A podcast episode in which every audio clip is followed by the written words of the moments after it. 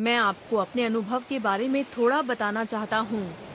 शीर्षक नाखून जलाएँ। जब मैं एक छात्र था, मैं स्कूल उत्सव की तैयारी में नाखून ताम चीनी लगा रहा था। जब मैंने अपने दोस्त को दिखाया जो खेलने के लिए आ रहा था, मैंने अपने नाखूनों को पेंट करना समाप्त कर दिया। दोस्त ने सिगरेट जलाते हुए अपना चेहरा करीब लाया। उस पल में तामचीनी ने लाइटर से आग पकड़ ली और एक गूंजने वाली आवाज़ सुनी और मेरे दोस्त ने मेरी बैंग्स जला दी और मैंने अपने नाखूनों को जला दिया। घबराहट में मेरे दोस्त के बाल घुंघराले हो गए और मेरे माथे पर कट गए और मेरी उंगलियाँ उबड़ हो गईं। मुझे लगा कि मैं मरने वाला हूँ। सज्जनों, देवियों, नमस्कार, यह ताकाजुन है। आज अपने भविष्य के लिए ज्ञान का निर्माण करें।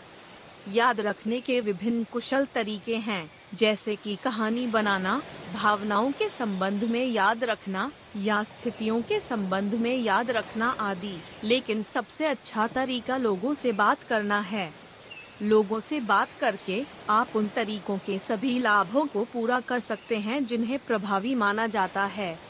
लोगों के साथ बातचीत करने से कहानी सामने आती है और इसे दूसरे व्यक्ति को समझाने और समझने के लिए आप इसे अपने शब्दों में बदल सकते हैं और बोल सकते हैं। इसलिए आपकी समझ में भी सुधार होगा। भावनात्मक माँ कभी बातचीत में प्रवेश करते हैं। लोगों से बात करना सबसे कुशल कहा जा सकता है। चुपचाप अकेले याद रखने की तुलना में अगले दिन बात करने का अवसर बनाने के लिए याद रखना आसान है। एक जगह और ऐसे लोगों को बनाना महत्वपूर्ण है जहाँ आप नियमित रूप से चर्चा कर सकें।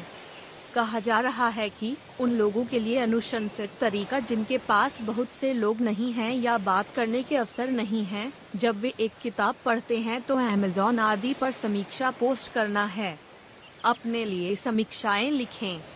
यदि आप लोगों को समझाने या सलाह देने की कोशिश करते हैं तो आप लोगों को आसानी से समझने वाले तरीके से बताने के प्रति सचेत रहेंगे, ताकि आप किसी को बताने के समान प्रभाव प्राप्त कर सकें।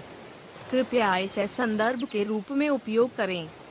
यदि आपको यह उपयोगी लगता है तो कृपया मुफ़्त में पंजीकरण करें।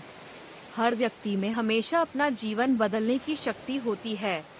आज सबसे छोटा दिन है। ज्ञान के साथ कार्य करें और अपने भविष्य के लिए आगे बढ़ें। जल्द मिलते हैं।